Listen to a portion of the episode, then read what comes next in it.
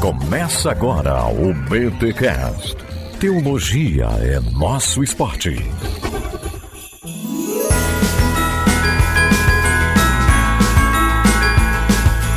Muito bem, muito bem, muito bem, muito bem, muito bem. Começa o último BTcast de dois mil e vinte e dois, o de número quatrocentos e oitenta e cinco. Eu sou o Rodrigo Bibo e ainda dá tempo de falarmos do mito. Vamos falar do mito hoje. Brincadeira, gente. Chegou em Natal, falar em mito tá pegando, né? Ai, ai, ai. É isso aí. Aqui fala André Rank e, como diz o Lewis, em Cristo as sugestões do paganismo foram cumpridas. Olha, as sugestões do paganismo foram cumpridas. Sensacional. Aqui é o Kenner Terra e o verdadeiro sol vitorioso é Cristo. Eita, é, o sol da justiça. O sol da justiça, sensacional. Olha só, pessoal, nesse especial de Natal, Kenner Terra e André Heinck, para falarmos um pouquinho sobre argumentos ateístas, argumentos de ateus ou agnósticos para reduzirem Jesus a mais um mito. Então, geralmente a galera que entra aí no ensino médio, faculdade, ouve esses argumentos. Ah, porque Jesus é só mais um mito dentre tantos outros e tal. E aí, como é que nós cristãos, então, que acreditamos em Jesus Cristo, na divindade de Jesus Cristo, Filho de Deus, como é que nós podemos responder? Não convencer, porque não convencemos ninguém, mas podemos ter uma resposta adequada para essas acusações? Então segura aí este episódio apologético, enciclopédico, aqui no BTcast, com esses dois feras, Kenner Terra e André Heinck. Mas olha só, me dá esse presente de Natal e ouve aí o último recado paroquial de dois mil e vinte e dois, é claro.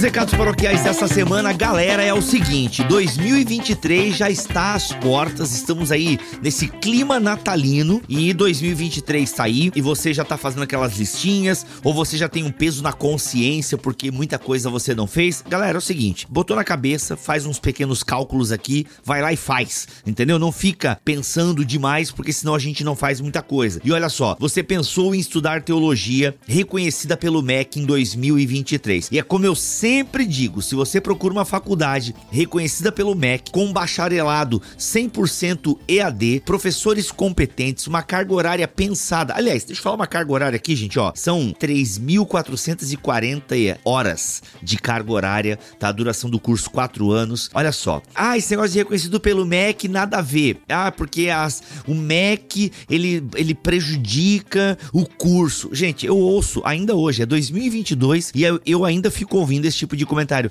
Ah, é porque as faculdades pelo M E C, elas se dobraram ao M E C, tiveram que botar um monte de disciplina, nada a ver. Vamos lá, vamos a alguns fatos. O M E C exige algumas disciplinas às faculdades que são reconhecidas por ele? Sim. Essas disciplinas são inúteis? De forma alguma, galera. De forma alguma. Um pastor, um professor de teologia, alguém que quer entrar na área teológica, precisa ir além de hermenêutica e exegese, grego e hebraico, que são disciplinas bem importantes. Importantes. Então, se você pensa que disciplinas como essa, sociologia, psicologia, entre outras adições que o M E C pede, são irrelevantes, olha, penso que você está equivocado e está indo contra até uma maré de pessoas lúcidas e de pessoas que de fato pensam sobre o tema. Porque, repito, sim, matérias bíblicas são fundamentais num curso de teologia, mas elas podem ter esses complementos aí da sociologia, da antropologia, da psicologia, que nos ajudam ajudam demais a pensar a teologia junto com a sociedade. Então não fica muito caindo nesse papinho aí, gente. E outra coisa, o M E C inclusive valoriza a confessionalidade, o M E C valoriza a particularidade do curso de teologia. Então pode fazer sem medo numa faculdade reconhecida pelo M E C que você não vai ter problema algum. Pelo contrário, isso só vai somar. Beleza? Bacharelado reconhecido pelo M E C, cem por cento E A D, é na FABAPAR. O curso de bacharelado em teologia à distância da FABAPAR, ele é direcionado para quem? para pessoas que procuram se aprofundar no aprendizado das escrituras, líderes que queiram se preparar para atender ao chamado de uma vida eclesiástica. Aliás, por favor, se você pensa, sabe, em é, é, plantar uma igreja, se você pensa em assumir o ministério, ah, estuda teologia, gente, por favor. A gente tá, tá cheio aí de gente que despreparada, assumindo púlpito. Tá feio o negócio, viu, gente? Olha, tá feio o negócio. Então, por favor, se prepara pro negócio. Também, pra quem, né, eu tava falando aqui pra quem que o curso é direcionado. Então, ó, pra quem procura se aprofundar nas escrituras, líderes que queiram assumir a vida eclesiástica e também para aqueles que querem se especializar como docente na área teológica. Ou seja, você quer caminhar aí na área docente da teologia, tem que ter o curso reconhecido pelo M E C. Então, simbora fazer esse bacharel cem por cento E A D da FABAPAR. Beleza, gente? Então é um curso, olha só, sala de aula online, tem acesso a conteúdo exclusivo, exercícios, aulas que ajudam, horários flexíveis, tem tutoria, tá? Tutores e professores disponíveis para o aluno. Então, assim, a caminhada rumo ao aprendizado, ela não vai ser solitária, beleza? E o legal é que os professores e tutores da FABAPAR são pessoas que amam a Igreja de Jesus Cristo, amam a igreja, servem na igreja. Isso, sem sombra de dúvida, faz toda a diferença. Então, pessoal, quer fazer um curso reconhecido pelo M E C cem por cento online? É na FABAPAR, beleza? Olha, o vestibular tá agendado pro dia três de fevereiro. Então, não perde muito tempo, galera. Já entra no link que está aqui em bibotalk ponto com e faça sua inscrição para este vestibular. Não esquece de utilizar o cupom BIBOTALK, BIBOTALK, tudo junto. Esse cupom vai te dar uns descontinhos, tá bom? Então você tem até início de fevereiro para se inscrever no vestibular. Como assim tem que fazer vestibular e, e garantir a minha vaga no bacharelado em teologia E A D? Como assim, gente? É online. Pessoal, é reconhecido pelo M E C, tem um limite de vagas, o negócio é organizado. Então, garanta o seu lugar no bacharelado em teologia E A D da FABAPAR. Ele é reconhecido pelo M E C, tá bom? Duração de quatro anos e olha só, a mensalidade cabe no seu bolso. Faça esse esforço e avance aí nos ensinos teológicos junto com a FABAPAR, Faculdades Batistas do Paraná. O link está aqui na descrição deste episódio em bibotalk ponto com, tá bom? Esse nosso especial de Natal, e você encontra o link então aqui na descrição deste podcast.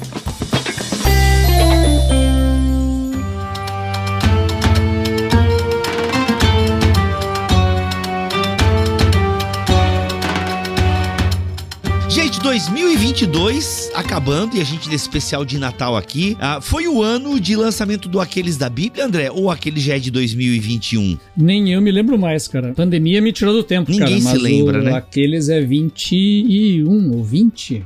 Poxa, eu cara, acho vou ter que, que é, isso. Né? Eu não sei. A Covid, pega aí, tá atrás de ti aí, ó. A Covid afetou, inclusive tem uma pesquisa sobre isso, né? Como a Covid afetou a nossa relação com o tempo, né? Isso é fato, não é nem frescura mesmo. dois mil e vinte e um.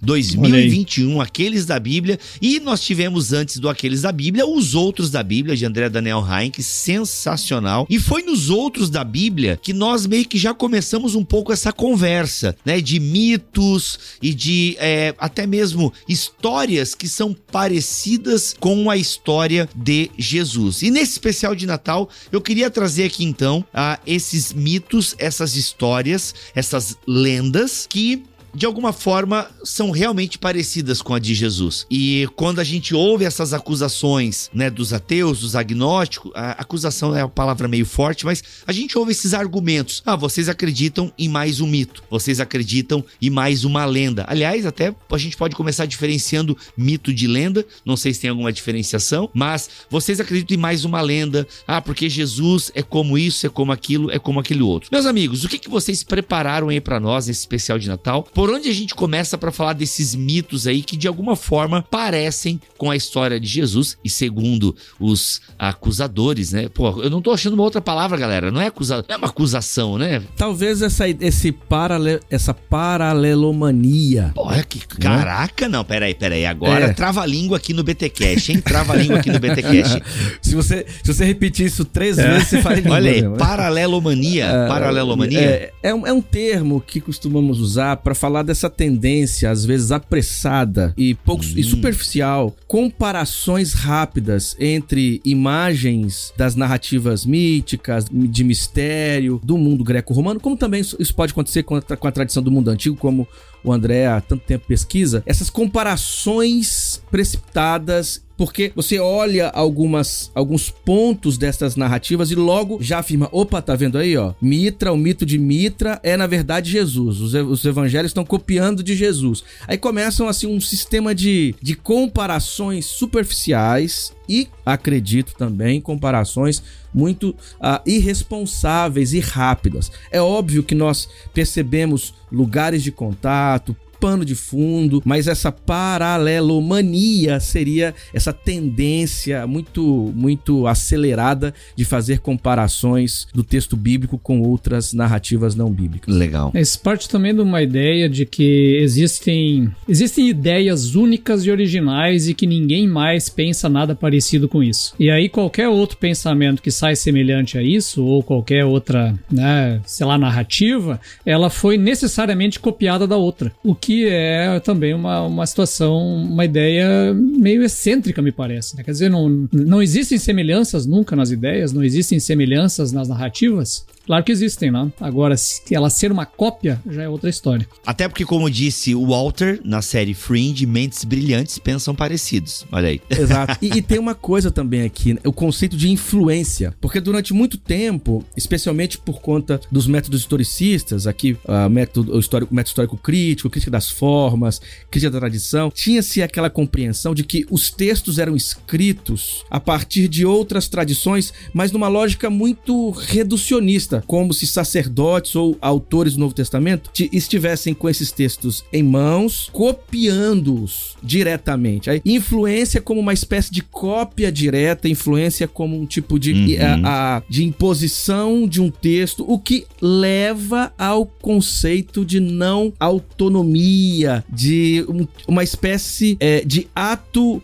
ato ah, não correto, ato criminoso, quase que uma ação para burlar a verdade, uma manipulação. Então esse conceito de influência é muito reducionista, porque a cultura, ela é tratada por algumas teorias como um, como um texto. E só existe um texto em diálogo com outros textos. Então, a presença de imaginários, o diálogo com outras perspectivas, isso é natural. É assim que a cultura se desenvolve, é assim que a linguagem age, é assim que a linguagem se estrutura. Então, até o conceito de influência a gente precisa tratar com cuidado, né? Quer dizer, influência como uma espécie de uso direto de outros textos, uhum, para de alguma forma enganar os meus leitores. É, é, essa compreensão realmente, ela, ela atrapalha, parece ser erudita. Alguns usam até um, um espaço acadêmico para esse tipo de, de afirmação, mas por vezes não passa de preconceito positivista. Eita. E negação de valores, ou negação do valor do texto, do texto sagrado, do texto bíblico, etcétera. Uhum. Sensacional. Muito bom, muito bom. Boas observações iniciais. Mas vamos lá então, gente. Ah, André, não sei se a gente pode começar contigo, porque eu já lembro dos outros da Bíblia. O que, que você lembra aí da sua pesquisa, que tem é, no, povos do antigo, né, do Antigo Oriente, próximo ali e tal, que de alguma forma são histórias parecidas com a história de Jesus. Basicamente, né? Filho de Deus, ah, que nasce de virgem, é, que ressuscita e que tem... E inclusive, eu lembro que tu me fala até de histórias que se fala até de uma parousia, né? De que vai voltar pra buscar a galera aí. Não sei, uhum, se tem alguém esperando ainda. É. Acho que até tem, né? Não, é, é que são pontos de contato, como o Kenner estava falando, de determinados detalhes. Não é, é nunca é, digamos assim, a, a narrativa completa. É um, exato, detalhe dela. Então, por exemplo, lá no, no Zoroastrismo você tem o Saoshyant, que é a expectativa de um salvador escatológico no final dos tempos, que vem da semente do profeta Zoroastro, Zaratustra, de uma virgem que se banha no lago e aí sai fecundada e aí nasce o Saoshyant, que, né, no final das contas traz a palavra de Ahura Mazda, acaba morrendo pendurado e depois ele, eita, vai ressuscitar e voltar para julgar o mundo, etcétera, com os anjos de Ahura Mazda e tal. Então tem pontos de contato que ficam muito semelhantes com a narrativa de tá, Cristo. André, só localiza esse, esse mito aí, esse mito... Então, né, ele está dentro do zoroastrismo que, que às vezes se, se discute em que momento ele acontece, né? Alguns vão colocar lá na época hum. do, do, do profeta, talvez no século oitavo antes de Cristo, e outros vão dizer que vai acontecer só depois de Cristo. Então tem toda uma discussão em torno disso, né? Que a gente não, não consegue, Olha às só. vezes, situar o local da história, o que define depois, né? O que, que veio antes, onde estão as influências, digamos assim. Mas o que, o que tem também nisso, digamos, né? Eu estava falando questão do detalhe, né? É que se você vai para outros detalhes, são muito diferentes. Esse Saoshyant, na tradição zoroastrista, é o terceiro salvador que virá dentro de uma cronologia longa e tal, né?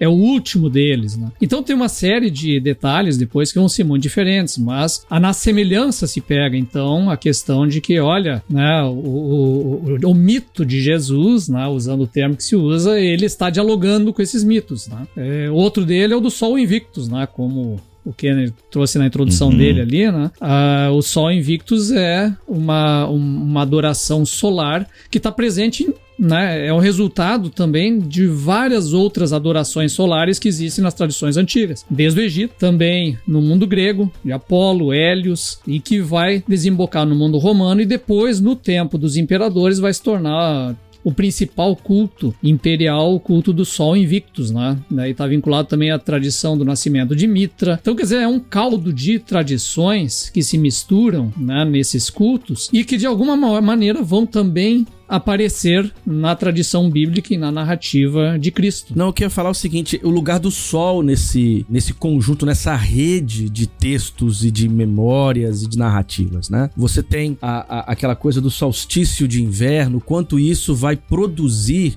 em várias culturas uma série de práticas litúrgicas, narrativas, que vão tentar dar conta desse contexto aí, desse período em que o sol parece vencer, porque o dia é mais longo. Só um parênteses aqui, Kenner, vou te interromper, ah, não perde essa linha, sim, que ela é sensacional, ah. mas é que nós brasileiros, a gente não tem tanto essa ideia do sol, né, tipo assim, a gente não... Ah, o verão, verão, praia, enfim, lago, independente de onde você mora, mas quem é, mora em lugares onde neva, onde o frio é de rachar, o sol realmente é uma parada sensacional, assim, tipo... Hum, hum, é uma ressurreição. Hum, hum. É uma ressurreição, tipo, então, é que nós, por morarmos num país tropical, abençoado por Deus e bonito por natureza, é, nós não temos tanto essa ideia do sol, assim, tipo, ah, meu, verão, né? Agora, é, se você vai pra qualquer cultura onde neva, entendeu? Mano, é, o verão é realmente onde é uma coisa espetacular, assim, a gente tem que aproveitar ao máximo esses três meses, dois meses, depende da região, porque depois, meu irmão, é, é escuridão, é cinza, é chuva, é neve, é, é complicado. É, e é isso, aí vai criando uma espécie de arquétipos da ressurreição é. a partir da renovação da natureza, da presença do, ce- do sol, da mudança do clima, da transformação do ambiente. Veja, todas essas, essas ideias, essas metáforas vão criando mesmo um tipo de horizonte do novo, do renascimento. Da... Então, assim, isso faz parte do que talvez um teórico ah, russo, né, o Meletinsky, vai chamar de arquétipos míticos literários, que é o seguinte, são sistemas arquetípicos que acabam tendo pereniza- perenidade, permanência contínua em diversas narrativas míticas e textos, por conta de uma resposta muito parecida que a humanidade dá diante dessas experiências, não é? Quer dizer, esse sol que sobrevive a essas, essa cinzenta realidade, esse sol que fica mais tempo durante um dia, mesmo num, num hemisfério norte, sabe? Então, quer dizer, isso tudo vai produzindo respostas Postas textuais, ritualísticas, míticas, muito parecidas, não é? Muito parecidas. Então, é sedutor você depois encontrar num texto bíblico a ideia da ressurreição e logo pensar, bom, tá vendo? Ó, daqui vem a ressurreição. Só que quando você coloca a lupa, você vai percebendo que a narrativa bíblica fala de uma ressurreição, por exemplo, ou de nascimento virginal, ou de nascimento de uma divindade, com detalhes diferentes, ah, com resultados diferentes. Então, essa aparente aproximação, vista de longe, nos confunde. Mas quando nós vamos quando a gente sai desse lugar é, é, superficial, geral, e começamos a ver os detalhes, é óbvio que você per- percebe diferenças e mensagens diferentes e impactos completamente diferentes. Sim, até a gente pode ficar um pouquinho nessa ideia do Sol Invictus, porque a própria, o próprio Natal tem toda essa discussão, ah, porque a origem do Natal é pagã, e tem a ver com isso, né? Ou seja, em determinado momento da história, onde se tinha um culto a, a qual era a divindade do Sol Invictus, o nome? É o... É, é Mi, a, do, Mitra. Do vinte e cinco de dezembro é Mitra, né? Mitra. E, ou seja, a essa, então, quando o o imperador se converte, eles ressignificam essa data e passam então a adorar Jesus, né? Ou seja, há uma troca de divindades. É mais ou menos isso a história é, do Natal. É, ou não tô é tão viajando, mais assim, ou menos, né? né? Porque às vezes... A, a, não é simples, coisa, me a, ajuda, Kenner. Não, sim, não, não, simples que eu falo assim, ah, vamos, vamos fazer o seguinte, ah, você adora Mitra, Mitra tá ligado ao Natal, vinte e cinco de, né? Vamos trocar, botar Jesus. As coisas na cultura não acontecem assim. Não, foi gradativo é, e tal. Né? E, sim, e sim. de certa forma, há, uma res, há um ressignificado, porque é, o, o, o mitraísmo era um culto importante no Império Romano, ele vai ganhando muita força. Então, algumas, inclusive, algumas ideias ligadas ao, a, ao mitraísmo são posteriores e são influenciadas pela tradição cristã. Olha aí. Então, é, essa coisa, quem veio primeiro, né? As narrativas de Mitra ou os evangelhos? Tem coisa na tradição de Mitra que tem alguns, algumas ideias que são anteriores, mas não pertencem só a Mitra, mas a toda um, a uma rede de mitologias, e outras que surgem depois e que, por sua vez, tem a presença, sim, da influência cristã. Porque a, a, alguns, inclusive, vão dizer que há uma disputa no Império Romano entre o mitraísmo e esse cristianismo, ou esses cristianismos que estão ganhando tanto espaço é, no Império. Vence o cristianismo, né? A, a tradição cristã vence, inclusive, há, um, há uma perseguição, uma, uma negação e até tentativa De, de eliminação das práticas é, ligadas ao, ao mitraísmo, né? Sim, ou seja, o cristianismo, a partir de quando começa, a partir de trezentos e vinte e cinco, começa a haver essa perseguição, mais ou menos? Que de povo perseguido passa a ser perseguidor, né? Não, só depois de Teodósio, trezentos e oitenta e poucos, trezentos e noventa em diante, okay. Ainda não tão direto uhum, assim, né? Mas uhum. é bem mais tarde, não é Constantino, não. Constantino é o tolerante, né? Aquele que abraça todo mundo. Olha aí, é esperto, né? Tá mantendo a coesão do, do império aí.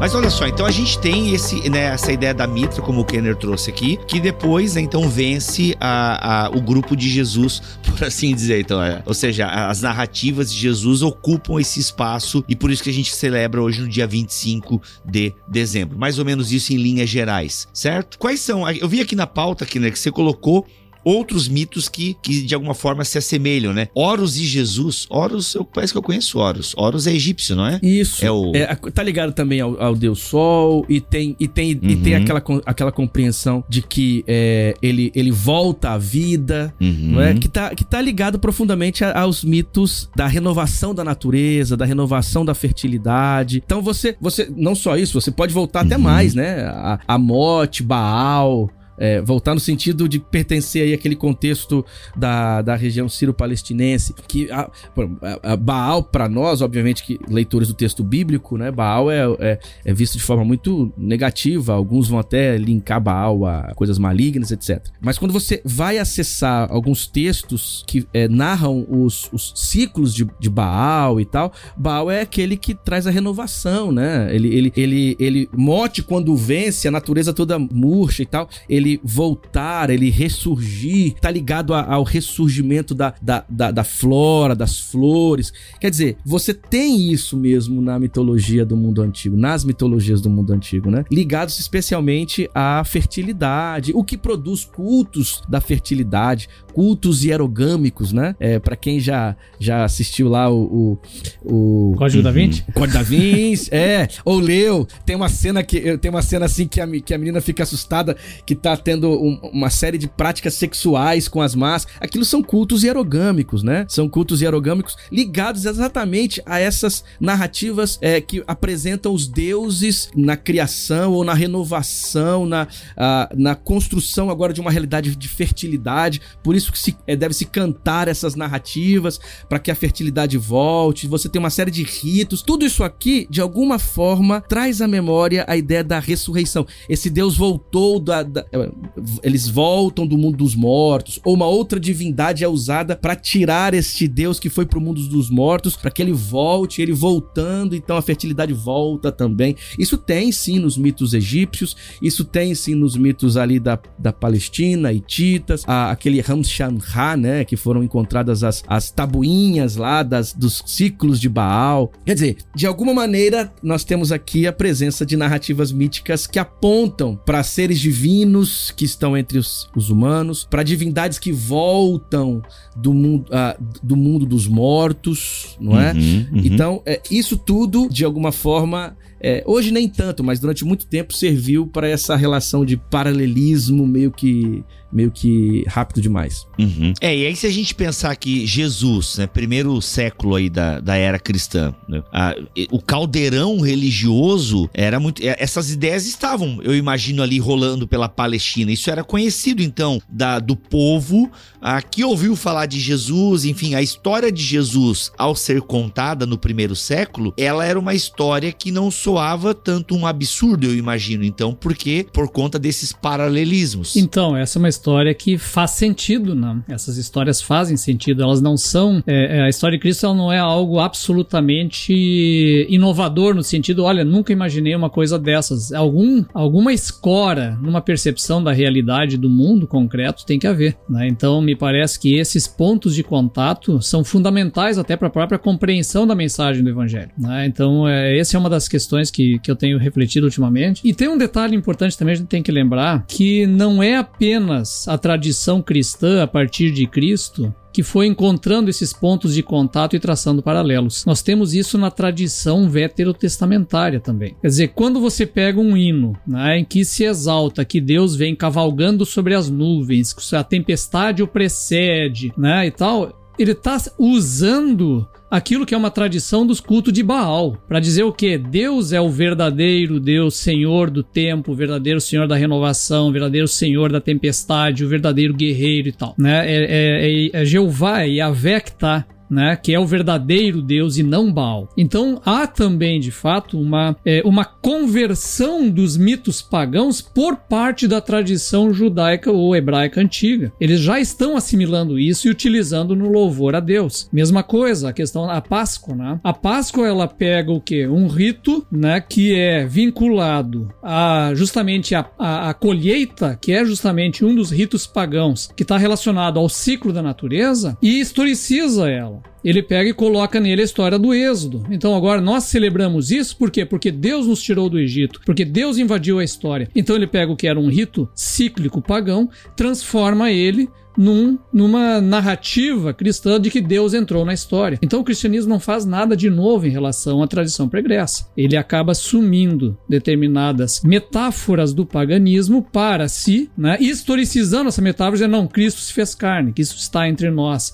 Ele tornou essa expectativa do paganismo numa realidade concreta da história. Hum, e além, eu acho que também um ponto importante aqui, André, é como a tradição cristã deve muito mais ao mundo judaico do que a qualquer outra é, expressão religiosa. Isso, isso tem que ser dito com muita firmeza, porque, um exemplo, nesse paralelismo doido aí que as pessoas costumavam fazer, eles já iam, logos, já iam, já iam atrás de Heráclito, neoplatonismo, tradição órfica e etcétera. Aí você vai pra tradição, você, vai, você encontra lá nos Manuscritos do Mar Morto, a sabedoria na Bíblia hebraica e também nos textos do judaísmo grego. Você percebe que o cristianismo, ele faz esse processo de ressignificação, ele encontra em Jesus, a partir dos óculos destas tradições judaicas, mais do que qualquer outro pano de fundo do mundo greco-romano ou mesmo anterior. Mas, por sua vez, esses textos da Bíblia hebraica, obviamente, porque assim que os textos são escritos na história e no mundo antigo, eles estarão sempre em diálogo com essas outras culturas e tradições, como você mesmo mostrou é, nos dois livros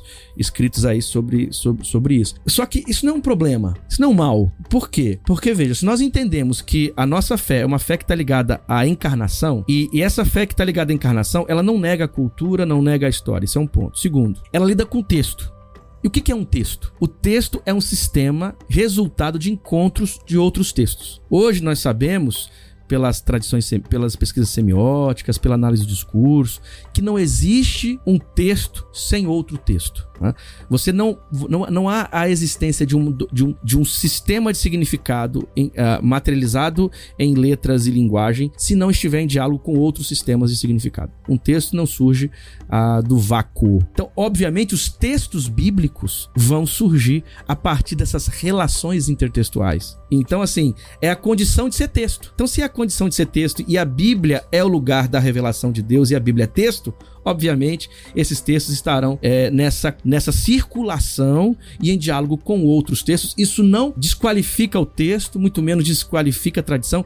Isto só mostra o quanto a tradição e o texto surgem a partir de, uma, de um sistema cultural, e é assim que as coisas acontecem. Tomando um exemplo aqui, voltando lá para a questão do sol, né? Então você tem essas comunidades cristãs que estão relembrando ou celebrando o nascimento de Cristo. Isso não é uma, uma, uma festa determinada na tradição bíblica antiga, é algo novo que está surgindo, porque nós vamos lembrar disso. Aliás, toda celebração da, da Santa Ceia é uma memória de, da morte e ressurreição de Cristo. Então, gradativamente, vai se pensando também sobre como Cristo nasce. E, de repente, você tem eles vivendo um ambiente no qual há um culto do nascimento do sol, que é a divindade principal, e nesse culto existe uma metáfora muito importante, que é o quê? A metáfora da luz do mundo, a metáfora do sol que brilha sobre todos e traz a justiça a todos. E essas comunidades cristãs conhecem o texto de Malaquias, que diz o quê? Que virá um dia o sol da justiça e brilhará sobre todos, etc, et cetera. Você vai encontrando as mesmas metáforas em outras religiões e de repente você pensa assim, cara, isso aqui é muito válido para aquilo que eu faço. Nós estamos falando da mesma coisa. É um processo que não é nunca unânime também.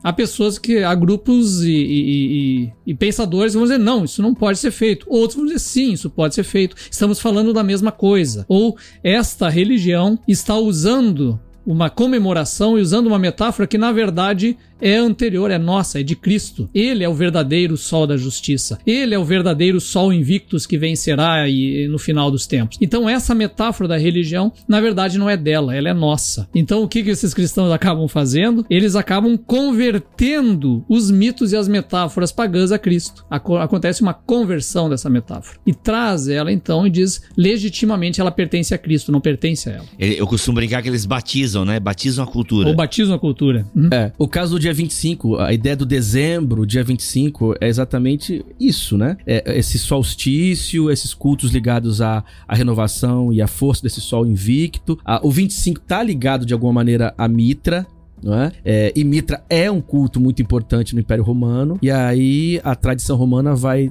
traduzindo isso para a figura de Cristo. Porque nós sabemos que não há uma data exata para o nascimento de Cristo.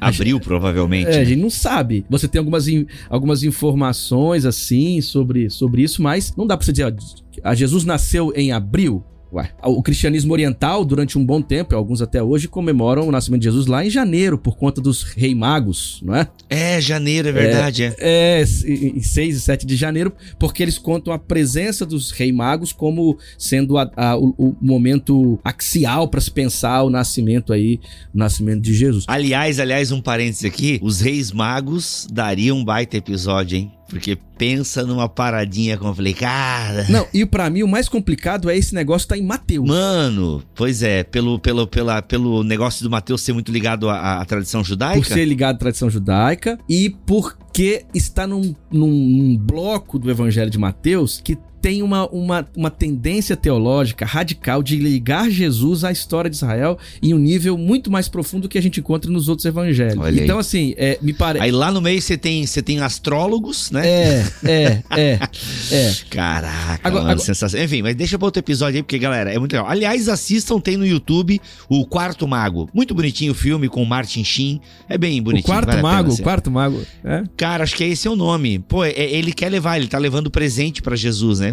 Então é a saga de um desses magos que se perde dos outros, se eu me lembro bem. E ele sai por aí, ele quer encontrar o Meta, ele, né, ele é guiado pela estrela, ele quer encontrar, ele no fundo ele não... Enfim, aí tem toda a história do filme, uma horinha. É, acho que é o Quarto Mago o nome, Martin Sheen. É bem bonito, uma mensagem profunda. Agora, o, o André falou uma coisa interessante, porque ele, ele lida de maneira muito, muito bonita e piedosa com isso tudo. Eu acho que esse é o caminho, né? Esse é o caminho. Agora, esse tipo de...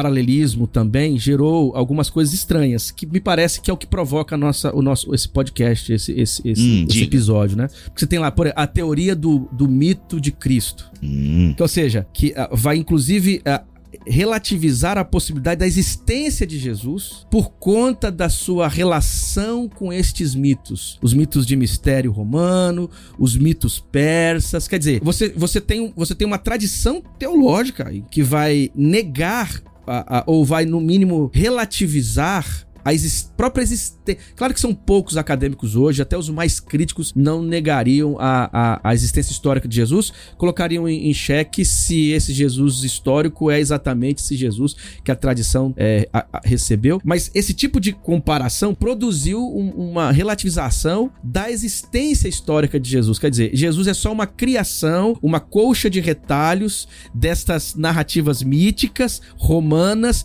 para um movimento que estava tentando se estabelecer no Império. E, e, e o mitrismo se torna aí um lugar eloquente para eles, a, a, eles confirmarem isso, né? Coisa do, do, do, de Mitra é, sacrificar um touro e no culto de Mitra comer a carne, beber o sangue deste touro. A ideia de Mitra ser, ser, é, é, é, aparecer na iconografia ah, cercado de doze, doze símbolos do zodíaco. Algumas... É, então assim, isso vai produzindo uma compreensão extremamente radical, acho que é um, entendo como uma visão também cheia de preconceitos em relação ao cristianismo, para negar, aliás, que Jesus fosse, fosse uma figura real, histórica, mesmo com Com, com evidências como os textos lá de Tácito, Flávio Josefo e outras coisas.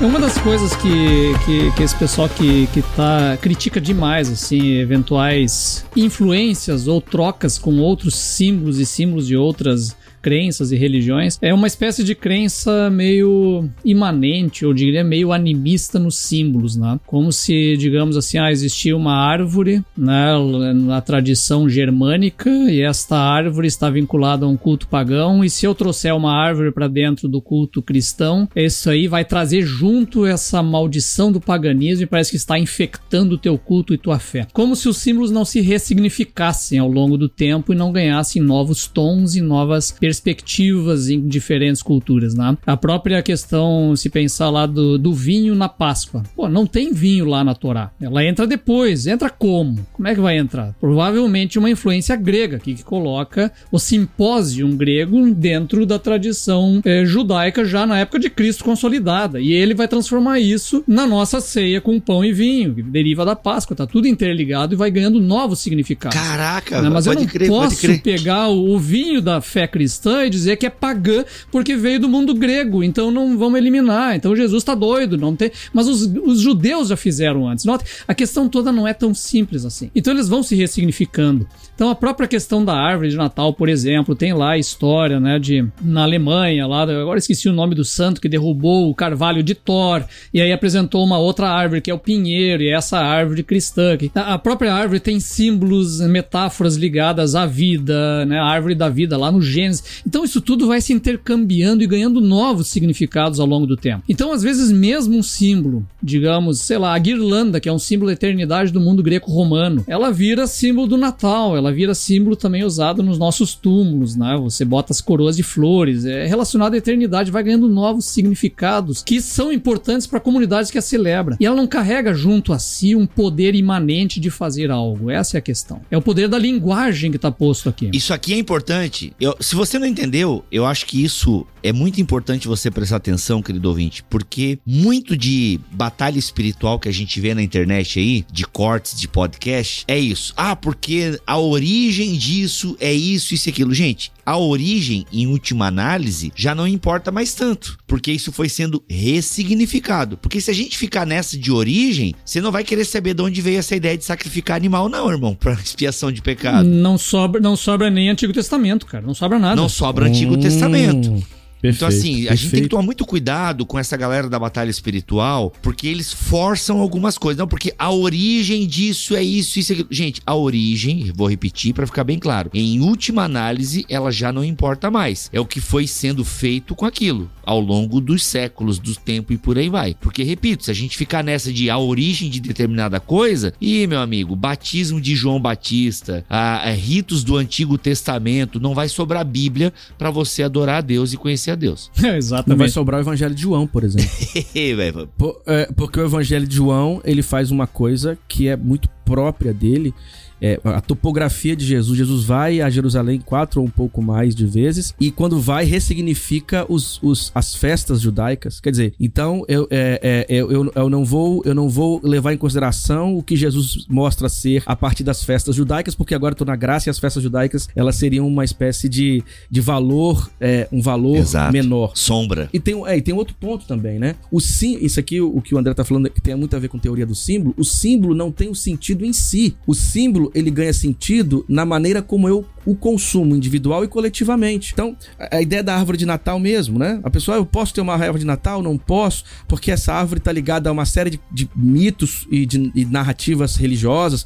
Sim, a árvore sempre teve lugar sagrado no mundo antigo e, e, e, e tá ligada a todo esse imaginário. Mas agora, quando eu coloco uma árvore de Natal dentro da minha casa, esse poder simbólico vai apontar para outros significados e para outras funções, que agora tem a ver com a função de embelezar, de lembrar, de lembrar o Natal, de lembrar a festa do nascimento de Jesus, de lembrar a, a solidariedade entre a, fa- a família, de trazer memórias de celebração. Quer dizer, é, o símbolo vai ganhar o seu valor a partir do consumo, a partir do que ele significa quando ele é utilizado. Você, ah, você diria assim, ah, mas então eu posso pegar agora a suástica e usar como quiser. O problema é que a suástica, ela representa na sua recepção a, a desgraça do, né, uh, do nazismo. E que é muito diferente do que ela representava na tradição oriental. Exatamente. Então, a árvore não. A árvore, ela, ela tem um lugar diferente. Eu recebo perguntas diretas. Posso usar a árvore de Natal em casa? Eu falei, não sei se você pode. Eu aqui em casa eu uso. Então, assim, é... é, é... eu acho que tem tudo a ver com o que o, com o que o André tá falando aí sobre o poder do símbolo, né? Cara, minhas grandes memórias de infância de Natal eram, uma, eram as árvores naturais, que meu pai tinha quatro plantadas no, no pátio, e ele cortava uma por ano. Quando chegava no quinto ano, a primeira já tinha crescido o suficiente pra cortar de novo. Então, os pinheirinhos, né? Aí é muito roots, né, André? A minha é de plástico cara... comprada na Milium, mas é, tudo bem, vamos lá. Cara, e aí, sim, e aí o de... mais roots ainda é o seguinte, não, não tinha luzes elétricas nela, eram velas. Meu Meu Deus, uma casa de madeira. Meu Deus. Imagina, é, uma casa de madeira com árvore e velas. Mas, cara, pensa na beleza da luz e da, dessa árvore de Natal. Ainda bem que não tinha conselho tutelar na época, né? Sensacional. É. Eu digo, cara, é, cara, o que que estão fazendo com as nossas tradições, que estão enterrando elas todas em nome de um, de um mito de origem, de uma pureza original, de alguma coisa que simplesmente não existe, meu amigo. Exatamente, exatamente. Agora, gente, vamos lá. É, a gente, essa conversa, ela realmente pode ter caminhos em uma segunda parte, mas como é que a gente amarra é, pastoralmente tudo isso agora? Então, a gente viu que realmente há semelhanças ah, em, em relatos de lendas, de mitos, e que a história de Jesus, o fato Jesus, ele real, ou o mito Jesus, né? A gente pode explicar a palavra mito aqui também, porque há um preconceito no mundo evangélico meio bobo, às vezes, né? As pessoas têm medo ah, de, da palavra mito, enfim. E já explicamos isso várias vezes aqui no BTcast também, ah, principalmente até na série Os Outros da Bíblia. A palavra mito já foi bem é, é, explicada várias vezes, mas cabe uma explicação aqui também, se os meus convidados quiserem. Mas e aí? Nós acreditamos ah, na historicidade de Jesus Cristo, na, né? Ou seja, Jesus Cristo, filho do, filho do homem, filho de Deus, cem por cento homem, cem por cento Deus, enfim. Acreditamos nisso, na ressurreição corpórea de Jesus. Acreditamos. Kenner, você acredita ainda, né, Kenner? Só pra ficar, pra saber se eu te convido ainda pro podcast. Claro que, claro que acredito, okay. E sem isso a minha fé é vã, né? Exato. Então, viu, gente? A gente não é liberal, tá? Porque a gente acredita na, na ressurreição corpórea de Jesus. Jesus Cristo, tá bom? Então para de chamar a gente de liberal. Pode chamar a gente de outras coisas, mas liberal não, tá? Não cabe mais. Mas vamos lá, então a gente acredita, e pra nós, é, como é que a gente lida com isso então, né? Ok, a gente tem esses mitos, essas lendas, e nós temos o relato de Jesus nos evangelhos e toda a tradição cristã. Como é que a gente amarra isso? É, enfim, acho que dá pra gente explorar a entrada do André e por aí vai, né? Enfim, mas vamos lá, Kenner, como é que você amarra então é, pastoralmente essas questões? Tá. É, primeiro, a, essa, esse paralelo não é um paralelo a ipsis literis, né? Não é que é uma cópia. Esse tipo de é, a, a, anúncio apocalíptico, bombástico, bombástico, apoteótico. Olha, tá vendo? Descobrimos que Jesus foi uma invenção dos evangelhos copiando esses, essas narrativas, essas histórias. Cara, isso não é verdade. Aqui não é uma apologética é, é, infantil ou amedrontada, não. Porque não é verdade mesmo. Há uma série de detalhes na história de Jesus que, por mais que aproxime Jesus desses mitos, como de Mitra, o afasta. A começar pela compreensão histórica disso. Quer dizer, Jesus, ele ressuscita historicamente para vencer a, a morte e produzir a vida. Isso não está nem mesmo nessas lendas e nesses mitos de ressurreição. Então, a ressurreição de Jesus, um exemplo, a ressurreição de Jesus, ele aponta para uma consequência teológica diferente. Né? Segundo, quando nós falamos do nascimento de Jesus, né?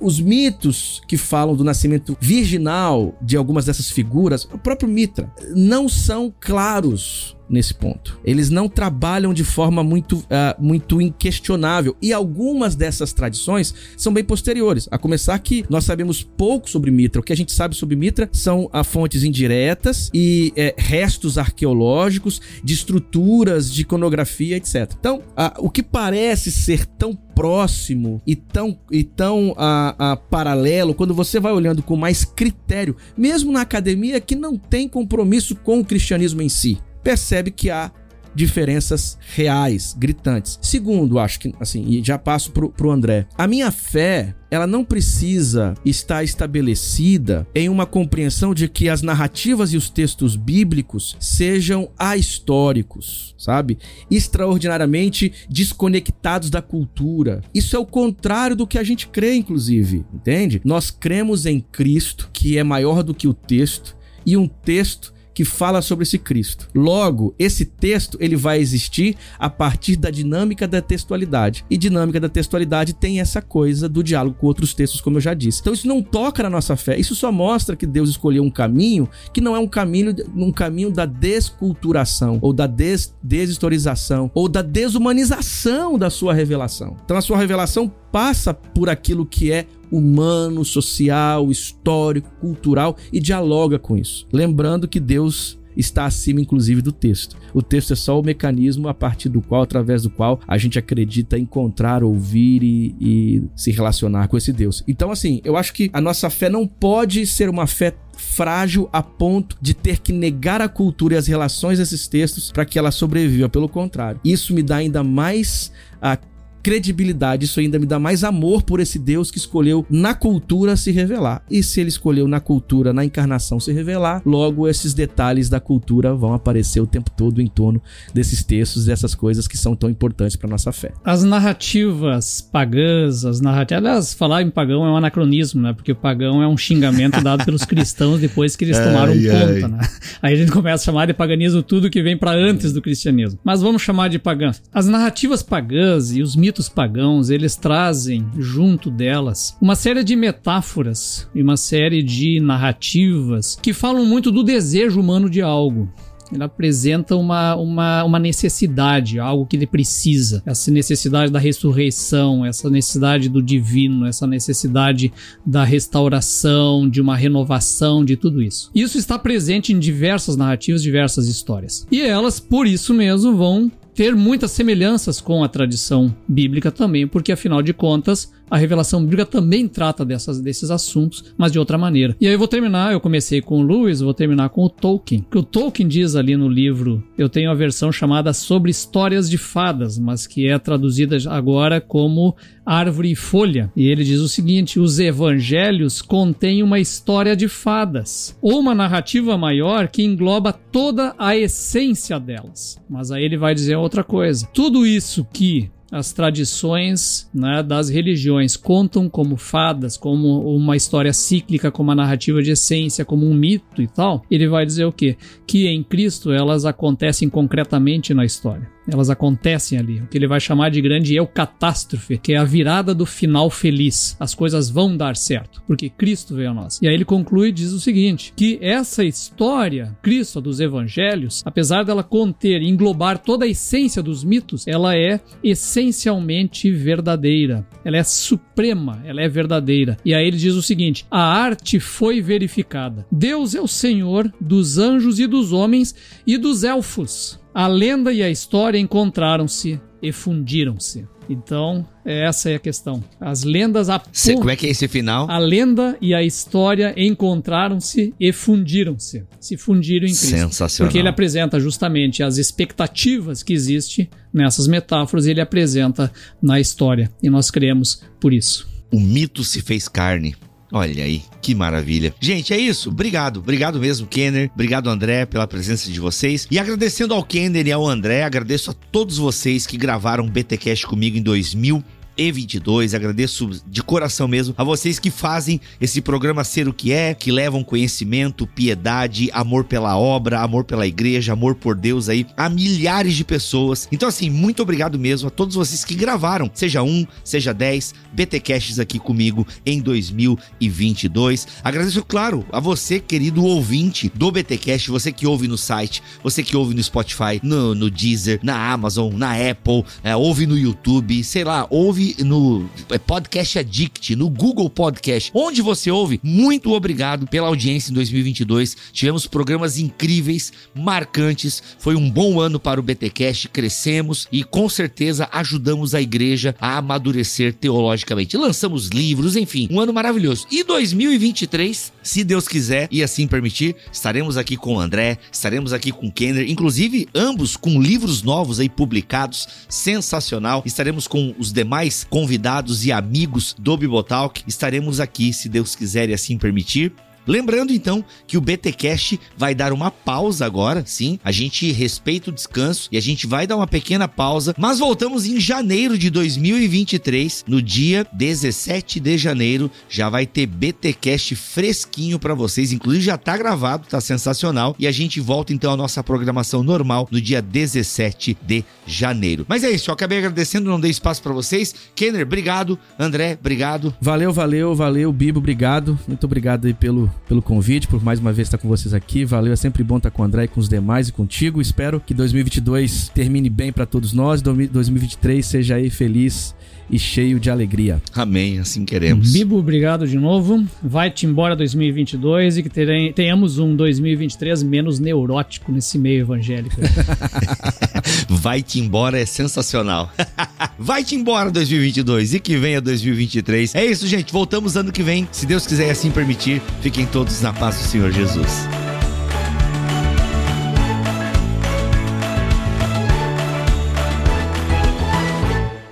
Este podcast foi editado por Tuller, Bibotalk Produções.